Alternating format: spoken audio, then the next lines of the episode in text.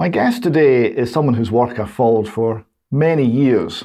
He has been single-handedly responsible for assuring people that just because you're an anarchist doesn't mean you're not debonair and doesn't mean you don't own a bow tie. His explanation of things to do with liberty is always refreshing, and it carries with it a gentleness that makes him stand out even in that particular area of thought. So I'm welcoming today Jeffrey Tucker, president of the Brownstone Institute. Jeffrey, welcome. Thank you. It's so nice to be here. I'd like to start with the Brownstone Institute, because this was a response, as I understand it, to COVID and the COVID lockdown and the COVID tyranny and the COVID lies. And this is something that's very dear to the heart of the UK Column and our audience, because this is what gave us a huge impetus and a huge growth, because we started to explore this, and we found the state narrative utterly unsound, but it was enforced with such arrogance and such power and such authoritarianism, and we recognised what we were dealing with as deeply unsettling, deeply evil, and deeply deceptive. So our pushback, perhaps like yours, became very fact-based. It became very much looking at the stats, looking at the information, and questioning the narrative.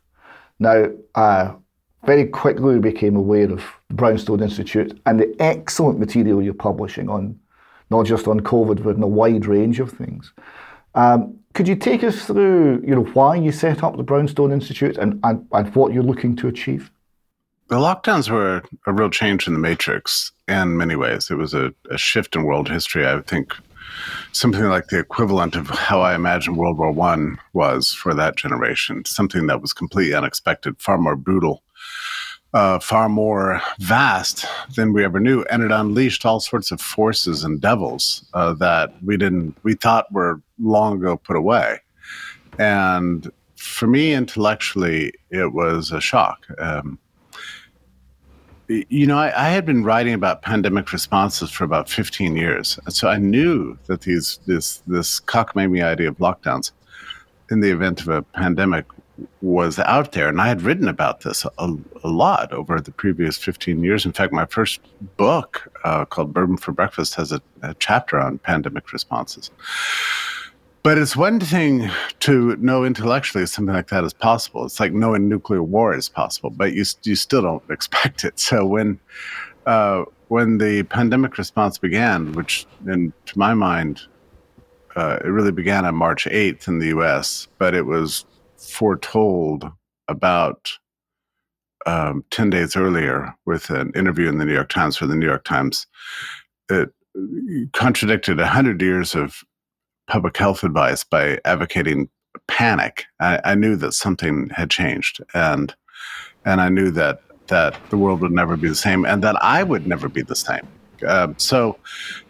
Speaking from an intellectual point of view, I had become burrowed down progressively over many years in a kind of, I guess I would call it maybe techno-utopianism. I really had come to believe that the advent of digital media would lead to an information explosion, and this information explosion would cause the public to be ever more educated about the merits of liberty, and with the rise of big tech, we would have a new generation of entrepreneurs who would fall in love with the market and with the idea of human rights and human liberty and free speech, and so on. So I had made exactly the same mistake that many Victorian liberals had in the 1880s and 1890s, which was believing somehow that our victory was inevitable.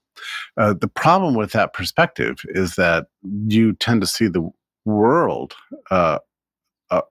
through this intellectual constructs that you've built for yourself. I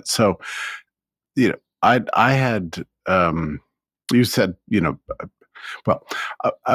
was excessively optimistic, I would say, and ignoring, actual threats all around us, and which appalls me. I mean, my one job in this world is to make good calls, and to understand the world around me. I mean, that's what I do. And so I had completely failed And it was in light of this failure that I decided to kind of reboot. And the reason I started Brownstone was because I wanted to focus on this dramatic historical shift and everything that would represent. I knew from the very beginning that this would lead to enormous economic, cultural, and political fallout that would last. Basically, I knew for as long as I'm on this earth. I mean, it was that kind of change. And so I wanted an institute that would grapple with this, understand what happened, and provide some guidance on the way out of it as best I possibly can. And that was the purpose of Brownstone. I didn't see any other institution set up with capability of doing that. And that's why Brownstone doesn't have a specific ideological framework. It doesn't have a limit in the types of topics we talk about, and nor do we have a set, dogmatic agenda. I want it to be objective. As you said in your opening, you became very fact-based, and so I want to be fact-based. I don't want to...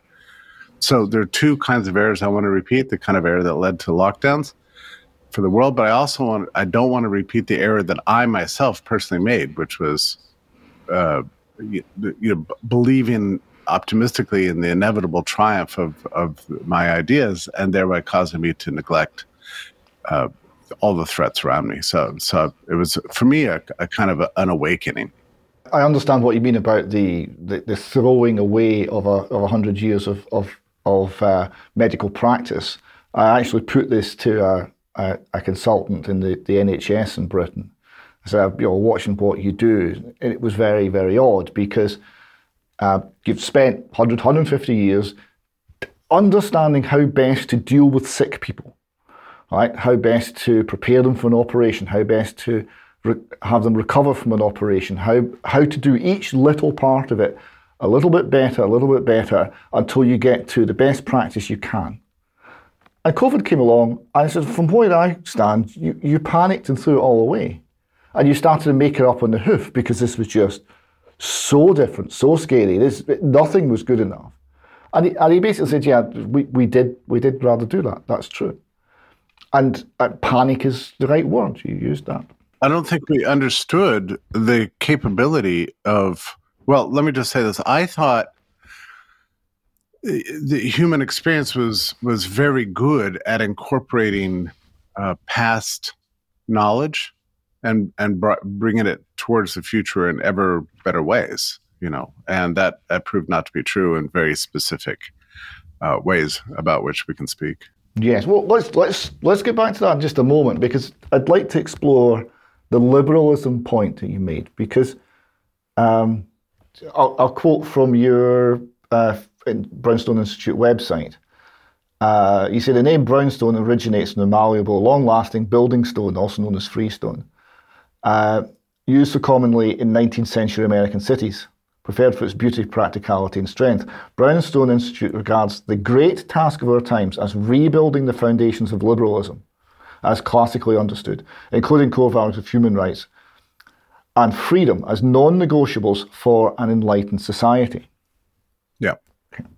So my question is, what happened? What went wrong to those principles? Because those principles were dominant at one point. They were dominant in the British Empire. They were dominant in America. They were dominant across Europe. And then all of a sudden they weren't, and they were historic, and they were an artifact of the past, and they were swept away. And to rebuild them, I understand why you would want to do that.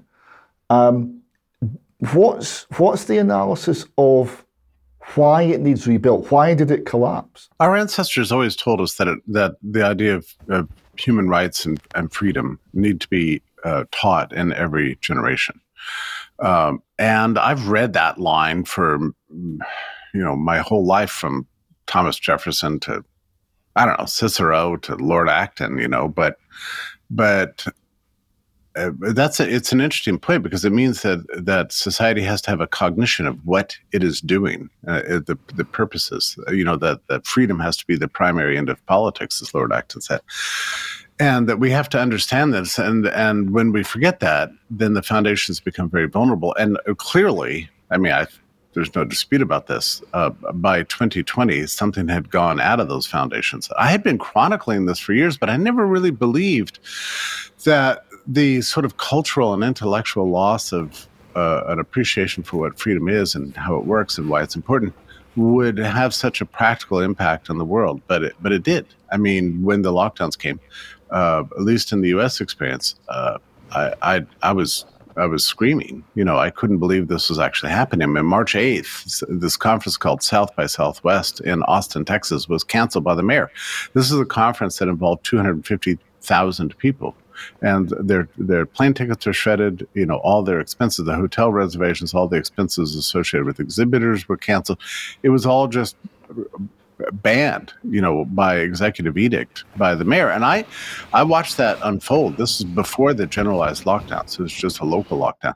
I saw this unfold, and I thought, well, this is a scandal for the ages. We're going to see a decade of lawsuits. That we're never going to get over this. And I wrote an article about it, and to my astonishment, I had the only article that I saw in the entire American press about this, really the entire world.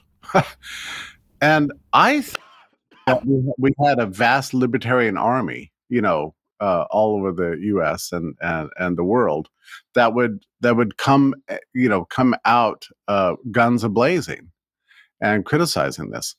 But instead, what we saw was complete silence, not just on the part of the libertarian intellectuals in general, especially the libertarians went silent, but the general public. It was like the fears overcame all principled attachments to all the things I thought we had a consensus on. So I was completely wrong. That consensus seems to have disappeared. You know, I don't know why. I think we just stopped teaching it. We stopped appreciating it. We were surrounded by the blessings and prosperity and became spoiled and thought it was just sort of baked into our lives that we would always have human rights and freedom and all the blessings of liberty, even if we never fought for it. And the other thing is that there were terrible academic trends that were taking over the academy for really decades prior to 2020. But I had convinced myself that this would never leak out into real life. You know, the deconstructionists and the wackadoodles on campus, you know, and their vicious worldview would never amount to anything. But I was wrong about that too. So there's a number of reasons, and we developed a kind of a Zoom class, ruling class in the U.S. and in the UK and around the world.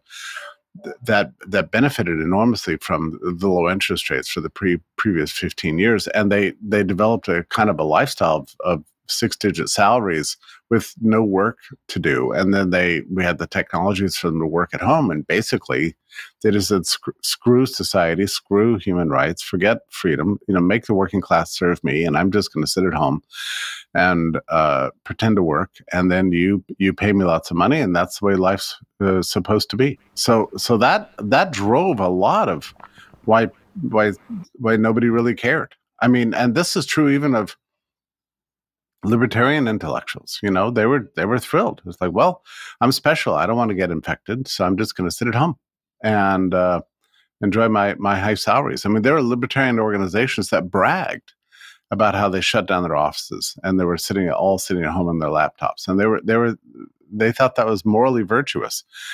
You know, I'll just order my groceries online, have some schlub bring it to me, and drop it off at my front door. You know, I'll let them get the virus. I'll stay safe. So there was a kind of a development of a caste system that fed into lockdowns too. I like the fact that little quote I gave from your website. It talks about core values, and this is what was lost, because we were in a society that we were always being told was neoliberal. Right? We had rolled back the waves of communism. We had fought off socialism. We'd fought off totalitarianism. Liberalism had triumphed, And that wasn't entirely false, because if you look at the plummeting levels of poverty in the world, that was clearly associated with the fall of the Berlin Wall and the liberalisation of China and the Pacific and Eastern Europe and indeed Russia. And there was certainly benefits. And we're being told that the ideas of liberalism, free trade, okay, maybe it wasn't all that free, but it was free air trade, free markets, free air markets for sure, that these had triumphed.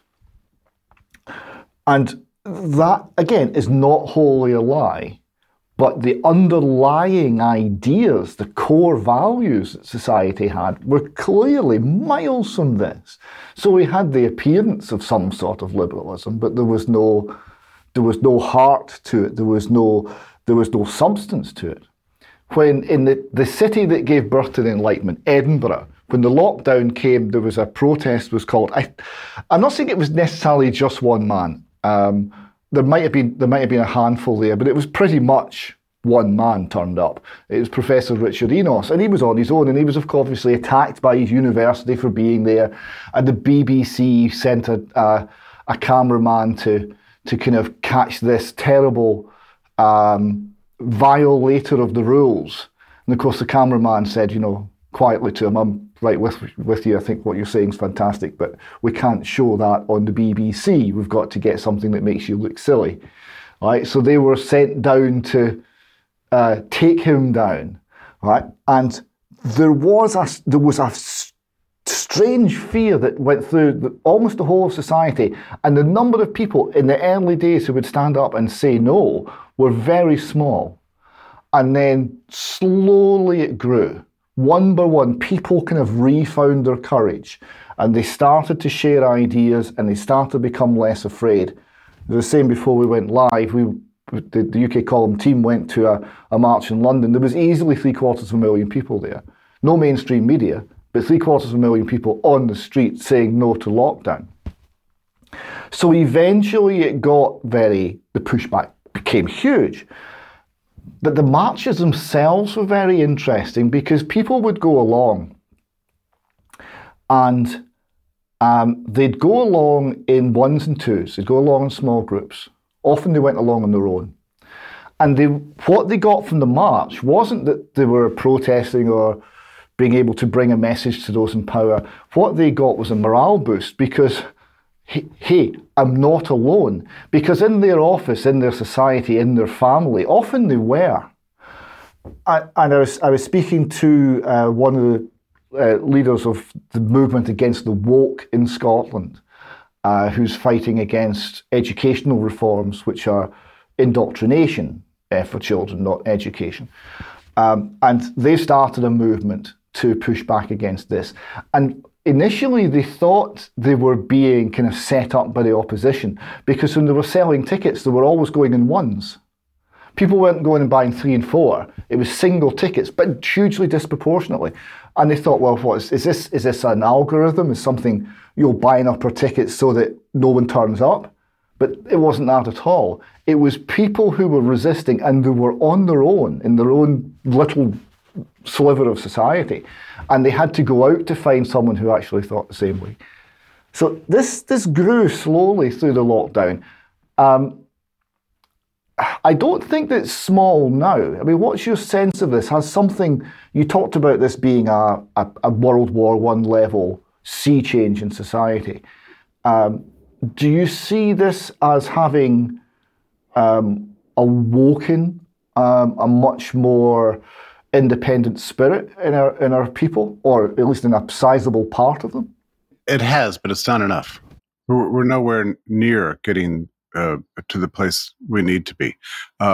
These are all rearguard actions so far. I mean, what we're seeing right now should have existed more than 3 years ago, and so we're very late to the game. And to realize the level of the hegemon. I mean, just one point that we are only now fully becoming aware of is the unity of media, big tech, and government in sort of marching in lockstep. So that was something that I didn't know had happened, but you know, basically media and big tech had been in effect nationalized or corporatized over the many years prior to lockdowns, and I didn't know that was happening. So, you know, we're becoming aware of these things, but my concern is that and it's true we've seen some victories, right? We've seen the victories in rollback of vaccine mandates and vaccine passports and that sort of thing. They wanted to implement all that stuff. It didn't really work. The problem is what we see as victories, the hegemon, sees as temporary setbacks, temporary inevitable setbacks. So their plan is just to wait it out and then ramp it up again and change the topics. That's why we're seeing all the hysteria about climate change, right? I mean, it's all just like right on cue. So to keep us disoriented, but to, you know, prepare for another lockdown, another emergency. So I while on one hand, I'm very happy about the progress we've made, but we're nowhere near getting to the point that we need to be. Also, all of our channels of communication continue to be very vulnerable. YouTube is still taking down videos every day that are talking about these subjects. They're continuing to censor. We've got major lawsuits in the United States right now. It's probably going to be settled by the Supreme Court, dealing with whether and to what extent government can actually, you know, cooperate with big tech in censoring and media and censoring citizens' voices. And the answer seems to be absolutely not. And it seems like the case is going to go our way. But what's strange is even while the case is being litigated and the discovery is finding all sorts of evidence of all this stuff and more every day, even while this is taking place, big tech and media continue to work directly with government agencies to censor. So we've got the very thing that the litigation is seeking to stop is continuing on with absolutely no change whatsoever. So they're clearly not intimidated by this. So it's going to take some profound efforts to stop this. And I'm with you. I'm thrilled that we now have an awakened global movement, but I just don't know yet whether it's capable of stopping this. I wish this had happened 3 years ago, because the problems we're trying to defeat have advanced in very mighty ways, and we haven't really seen a mechanism in place to stop it. The state direction of media was a thing to behold, because found that not only, you know, particularly during lockdown, not only were all the media organisations getting government bailout money, but almost all of their advertising, so all the print media, the independent print media in the UK, almost all of their advertising was government advertising. There was huge amounts regarding COVID itself, and then there was huge amounts for recruitment ads for people. So it got to a point where they were so financially dependent on the state to have a different line, to actually say the lockdowns are harmful, you know, and then the phone would go. And presumably the conversation would go something like, "Are you sure you want to take this line? That's very brave of you, but I'm not sure how this is going to affect, you know, how we place advertising, because we couldn't really be seen to support that message. I'm sure it's not censorship, you understand. I'm sure you understand our position. So maybe could you have another look at that?" Would a call like that not take place? I suspect it would, because what we saw was no opposition. And this is one of the dangers, because it is possible that there's a tipping point. And Britain, Scotland's worse than this than America. How much of the total economy has to be run by the state before the economic power that imparts to the state is so overwhelming that resistance, other than by the determined, principled few, becomes very hard? And as long as the economic power lasts, the power lasts. Is there something in that? Is what we're seeing the we've thrown off communism because communism failed economically. It made people poor. The officials understand that under communism, officials were poor, so communism was swept away. and we've got something else in its place, and hey, they're not poor anymore. And that has brought the something else an ability to dictate that even the dictators of the past didn't have. Yeah, it really is true. The communism was a kind of a wild experiment and a wacky idea. The corporatism that we're seeing rise in the West today is not so much an experiment, but a codification of a growing consolidation of industry, government, and media. So it's, and yes, you're right, it'll stop progress, but it's not going to bring poverty to the ruling class. The ruling class is doing just fine. I mean, there was a huge transfer of wealth that took place over 3.5 years, trillions and trillions of dollars sucked away from the middle class and transferred to the ruling class. And it was done through tremendous amounts of economic fakery. In the US, there were these stimulus payments that, just out of nowhere, government started dropping thousands of dollars into people's bank accounts to pay them to stay locked down. And people celebrated. Like, well, this is very interesting. I've been paying the government all my life. Now the government's giving me free money. This doesn't get any better than this. But of course, you know, within a year, the inflation started. And the inflation has in the case of the U.S. dollar, in 3 years, robbed every dollar of 17 cents. I mean, that's how severe it's been. Well, that more than takes away all the value of the stimulus payments themselves. So if you look at real disposable income, it's been flat over 4 years. And that's, so the stimulus didn't give anybody money. It was just a bribe, you know, and then the government just took it away. It was one of the great head fakes in history. And I still don't understand. I write about this all the time, but I still don't understand why people are not aware of it, which raises another point that is a serious problem for us. And we talk about, you know, an awakened movement and, you know, the minority that's resisting, that sort of thing. But there are other major problems. The biggest problem we face right now is population demoralization, drug addiction, ill health, and you know, mass disorientation. So it's not clear whether, you know, the masses of people are really ready to resist anymore. They're not really in a position. They're still trying to put their lives together again after lockdowns. The amount of vaccine injury, the amount of in the U.S. people put on an average of 25 pounds, you know, during lockdowns. The amount of overdoses and suicides. So the population in general has been completely abused, and the amount of learning loss that took place over the 2 years with the schools being shut down is enormous. I mean, we're seeing the IQ levels of a whole generation that are just sinking.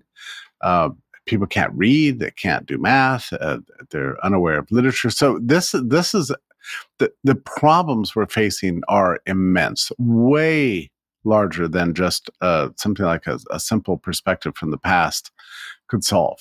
And what that transition looks like between where we are today and the start of a new renaissance is still unclear. You know, how do we get from here to there? I just don't know. But it feels like an intellectual war, but it's also a real war because there are many, many people on the other side where we stand on this stuff.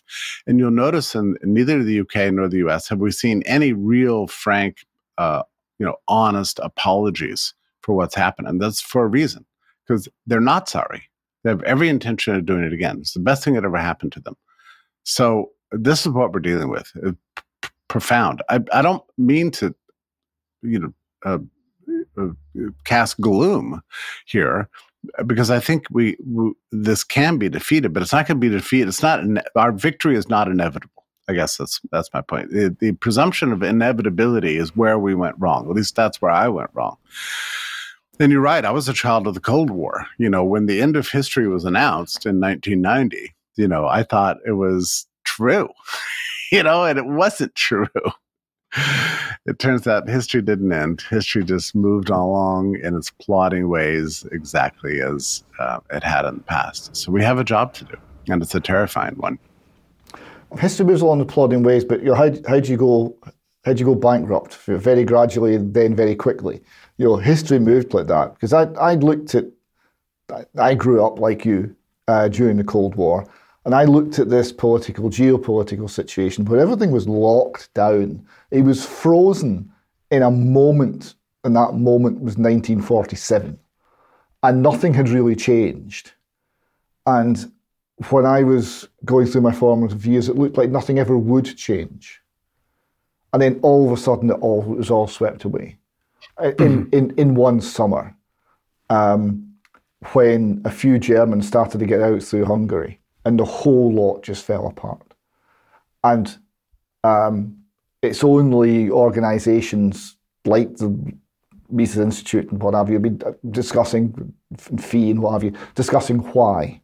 Because you had a society based wholly on fear, and when Gorbachev announced that they weren't going to do fear anymore, everything collapsed. And that kind of simple analysis, but that actually sees through to what's happening. There must be an equivalent for that for us, because we look at this society and it doesn't make sense. It's not rational. It's not reasonable. It's not reasoned. It's not precise. It's not scientific. It's not anything. It's got this strange belief system, and if you just believe enough and you comply enough, everything will be fine. But everything's not fine. Well, that must have an end. And to be in a position where you are doing what the Brownstone Institute is doing, which is putting out analysis, thoughtful, carefully reasoned explanations of what reality is. This can have a huge effect. It's not the sort of effect that the hegemon might fear, but, well, maybe it is, because one of the things we were talking on the news programme that we run on a regular basis, we're talking on Monday about a number of things where you had different aspects of the hegemon, and they were coming up. What's the big problem? So the Club of Rome, the biggest problem we face is the ability of the population to tell the difference between fact and fiction. Right? What they're saying is, we are terrified of not being able to carry the narrative. When they mean fact from fiction, they're reversing it, they mean fiction from fact. Right? They are terrified of not being able to win the narrative war. And we're seeing the same thing coming out of the UN. They've got their 12 or whatever it is, 12 plans for their summit 2024. One of them is all about media and information and controlling the narrative. And when they're talking about this is about third on the list. It's right up near the top. What are the problems we face? Controlling ideas.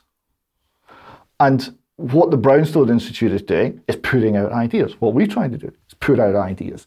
And I actually think the hegemon is genuinely worried by that, because it does rely on the ideas being suppressed.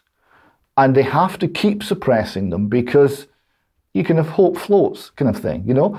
If you've got a viewpoint that says, well, actually, we can organise ourselves. We don't need the government to be doing everything for us.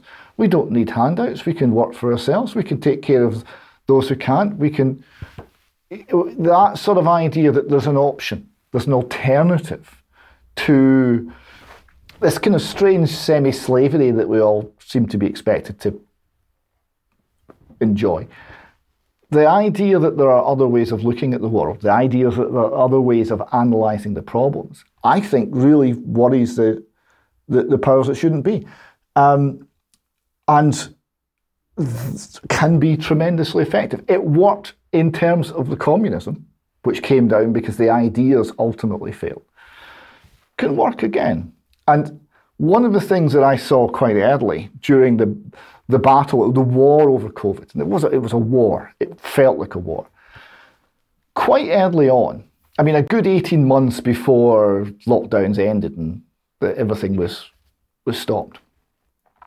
I was looking at what was coming out, and I said, they've lost the narrative. They've lost the argument.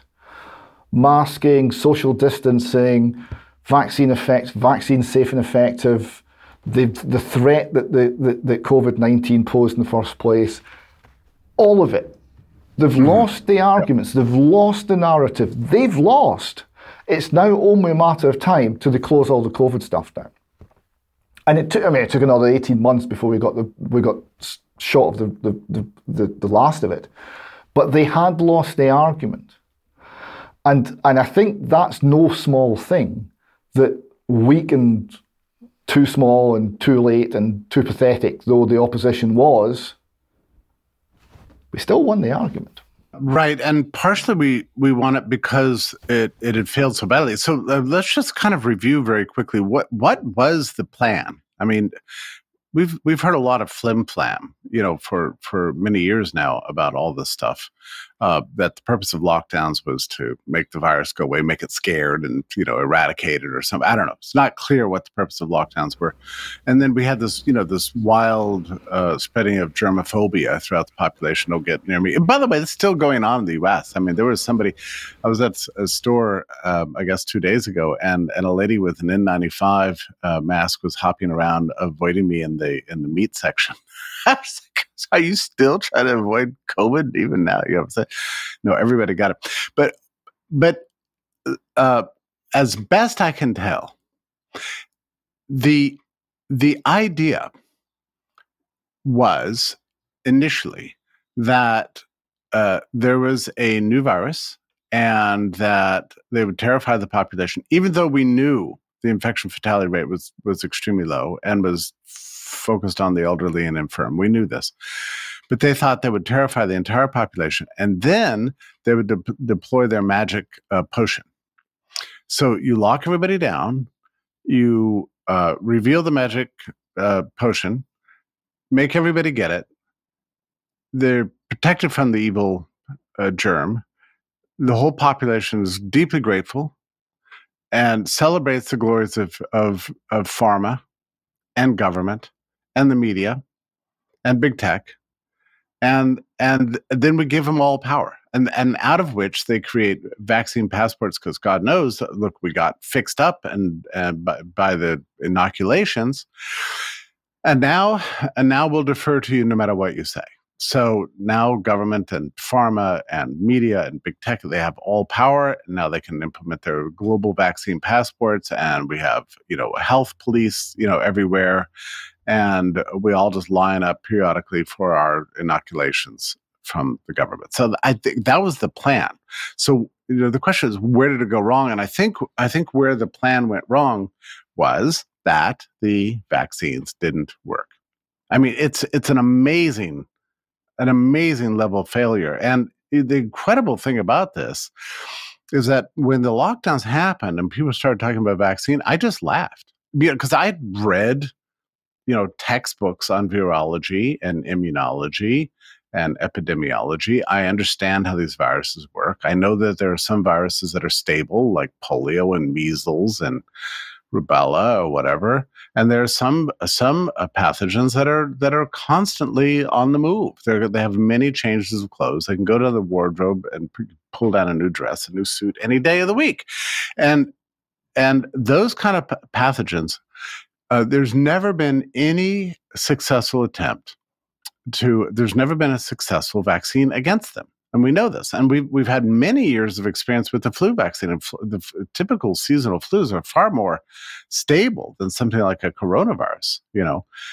But even those, I mean, they're variously 20%, 30% effective, and sometimes 10%, sometimes 40%. But it's a guessing game. One year to the next, what the flu vaccine is going to be. I knew for sure there was no way they were going to be able to defeat a coronavirus and end this pandemic, if there was a pandemic, through vaccination. So if I knew that, and I'm hardly a specialist, I find it just amazing that governments and pharma and a ruling class in general believed that this cockamamie scheme could ever work. Well, it didn't work. It failed. It was a most immense failure of, I mean, it's a failure on the level of the failure of communism. You know, I mean, it was a complete disaster. So now, faced with this failure, you've got a problem. You can admit it and say, okay, we lied, we were wrong, we're stupid, we're not experts, we flopped, we ruined your life for nothing. They could say that, but they're not going to say that. They never say that. So now we're in this kind of long period of pretend. They have to pretend as if they did the right thing and that there's some good to come out of it. But you're right. These days, nobody believes this anymore. So we're in this kind of strange moment in which, the ruling class that did this to us continues to pretend as if all is fine, but actually not all is fine. The world's on fire, and they have lost all credibility. I mean, I was looking at a poll this morning about the collapse in trust in the governments and media and medicine, in big business, in churches that went along with the lockdowns. And so like every institution in society has major institution in society, there's a mass loss of trust in everyone who participated in this. So I don't know how this ends, but I agree with you that this is not sustainable. And the best way that we can combat it is by working in the world of ideas, which is why the censorship is so intense right now. They're trying to keep our message from getting out. And they're attacking us in many other ways. I mean, Brownstone's under attack every single day. And people try to fact check us, and discredit us, block us. I mean, we've had to build huge machinery in place to keep us from being canceled. It's quite a struggle. The change in people is quite striking, on the change in their willingness to believe the narrative. There's a wonderful British Twitter account called Doctor McHonk Honk, which is a man dressed up as a clown, digitally dressed up as a clown. And he's the doctor, and there's another chap dressed up as a monkey, and he's the patient, and it's the interaction between the two. And it's very good stuff. It's very funny, and it's very hard-hitting. And there were the one that came out just recently, the doctor was complaining about, no one's believing us anymore, and he listed all of the things that the state is trying to push, from the Ukraine war to global boiling to whatever, there's a range of them, and all of the deniers that are not buying this. The more we push it, the fewer people who believe us. And this is correct, right? The word expert has actually been devalued, right? Expert now means person who lies for money, and it's been devalued in the public's eyes to an incredible degree. And this is got to be replaced with something, right? Because the void now, right? So the challenge is that we get people to think and analyse themselves and trust their God-given ability to think and reason and ask questions and listen to other people's questions and have something that's more vibrant, more, if you want to say, 16th, 17th century Edinburgh review about it, which I think the Brownstone publication is. This will make headway. I'd like to finish off with it, just to go a little bit into your past. Because I've been following your work for a long time, and I understand that even before I was watching what you were doing, you were working with Ron Paul. I wonder if you could just share a few thoughts on those days and with the Mises Institute with our audience before we go about the sort of work that they were doing. And what you got from those associations? Well, when I was in college, my first 2 years of college were kind of a waste for me because I had a full-time job and another part-time job. I was a musician in a band, and my full-time job was managing a men's store and that sort of thing. My studies, I paid no attention to them, but I finally, in my third and fourth year, I transferred colleges, went to a small college, and had some professors who were good mentors to me, and I didn't have to work, and I spent all my time in the library reading anything and everything, and I got enraptured with, you know, just generally the world of ideas, and I didn't really have a fixed position on anything, which is good. When you're a student, you shouldn't.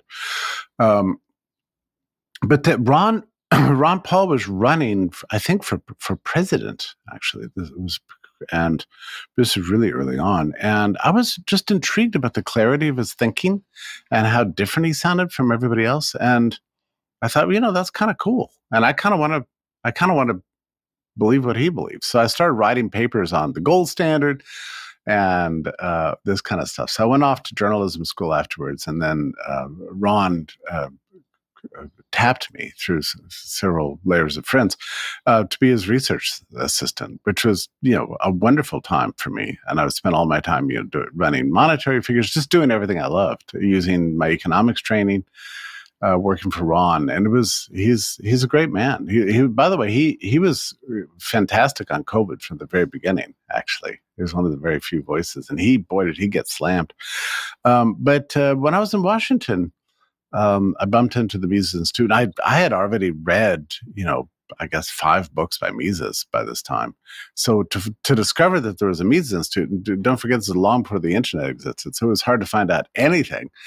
I walked in and started volunteering, and eventually I stayed at the Mises Institute for 25 years actually, and had a, you know, publishing program, and took it into the internet age and so on, and really learned a lot there, and then moved on from there to private company with financial company and publishing, and Fee with publishing, and AIR with publishing. So it's been a sort of a long road for me, but, you know, as I look back on the course of my life and my many books that I've written and many things I've done, I feel like everything that's ever happened to me prepared me for what I'm doing right now.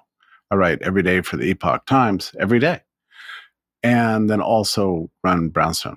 And so every skill I've ever developed over the course of my life, I'm deploying right now in the best way I know how. And I feel like I've made myself finally very, very useful in the greatest crisis of our lifetimes. So I feel a great deal of gratitude for my long experience in these industries, in the world of ideas, and I hope to continue. I hope using whatever skills I have in a responsible and effective way. I don't want to look back as Mises did when he was 60 years old, coming over on a boat from Geneva to the United States, coming to a country where he didn't really speak the language. He had no money, and he'd left all of his papers and books in Austria, where they were confiscated, first by the Nazis and then by the communists. And he wrote in his memoirs. He wrote his memoirs as if he was at the end of his life, and he said, "I set out to be a reformer and only became a historian of decline." So I think about that line a lot, and I don't want to be a historian of decline.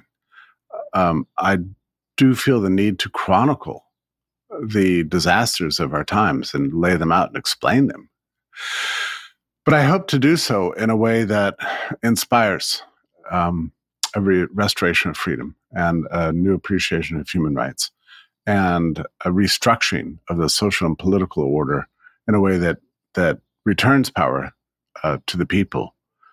I'm not entirely sure what that looks like. I'm not entirely confident we can win this, but I agree with you that battling it out in the world of ideas stands the greatest hope of success. I'd rather have the power of ideas on my side than all the armaments in the world, because ideas have a magical ability to spread, they're malleable, they're free. And so I think we're going about this the best possible way. In any case, I'm not willing to accept defeat. I'm ready to battle it out, and that's what we do every single day. And I appreciate having you as a colleague in this great effort. Well, sometimes when I'm asked, you know, why do you do this, I point to the great Scottish hero, Robert Bruce. And he said, you never declare peace with the English. You can have a temporary truce, but you never make peace. And the reason he said that was, if you make peace within a generation, you'll lose the ability to resist. And why do you fight all of these evils we've talked about? You fight them in order to maintain the ability to resist. Because that alone, that's enough. Because in that there's hope. In that there's always a way forward. And if we become too comfortable, then all of a sudden, then great things can be taken from us.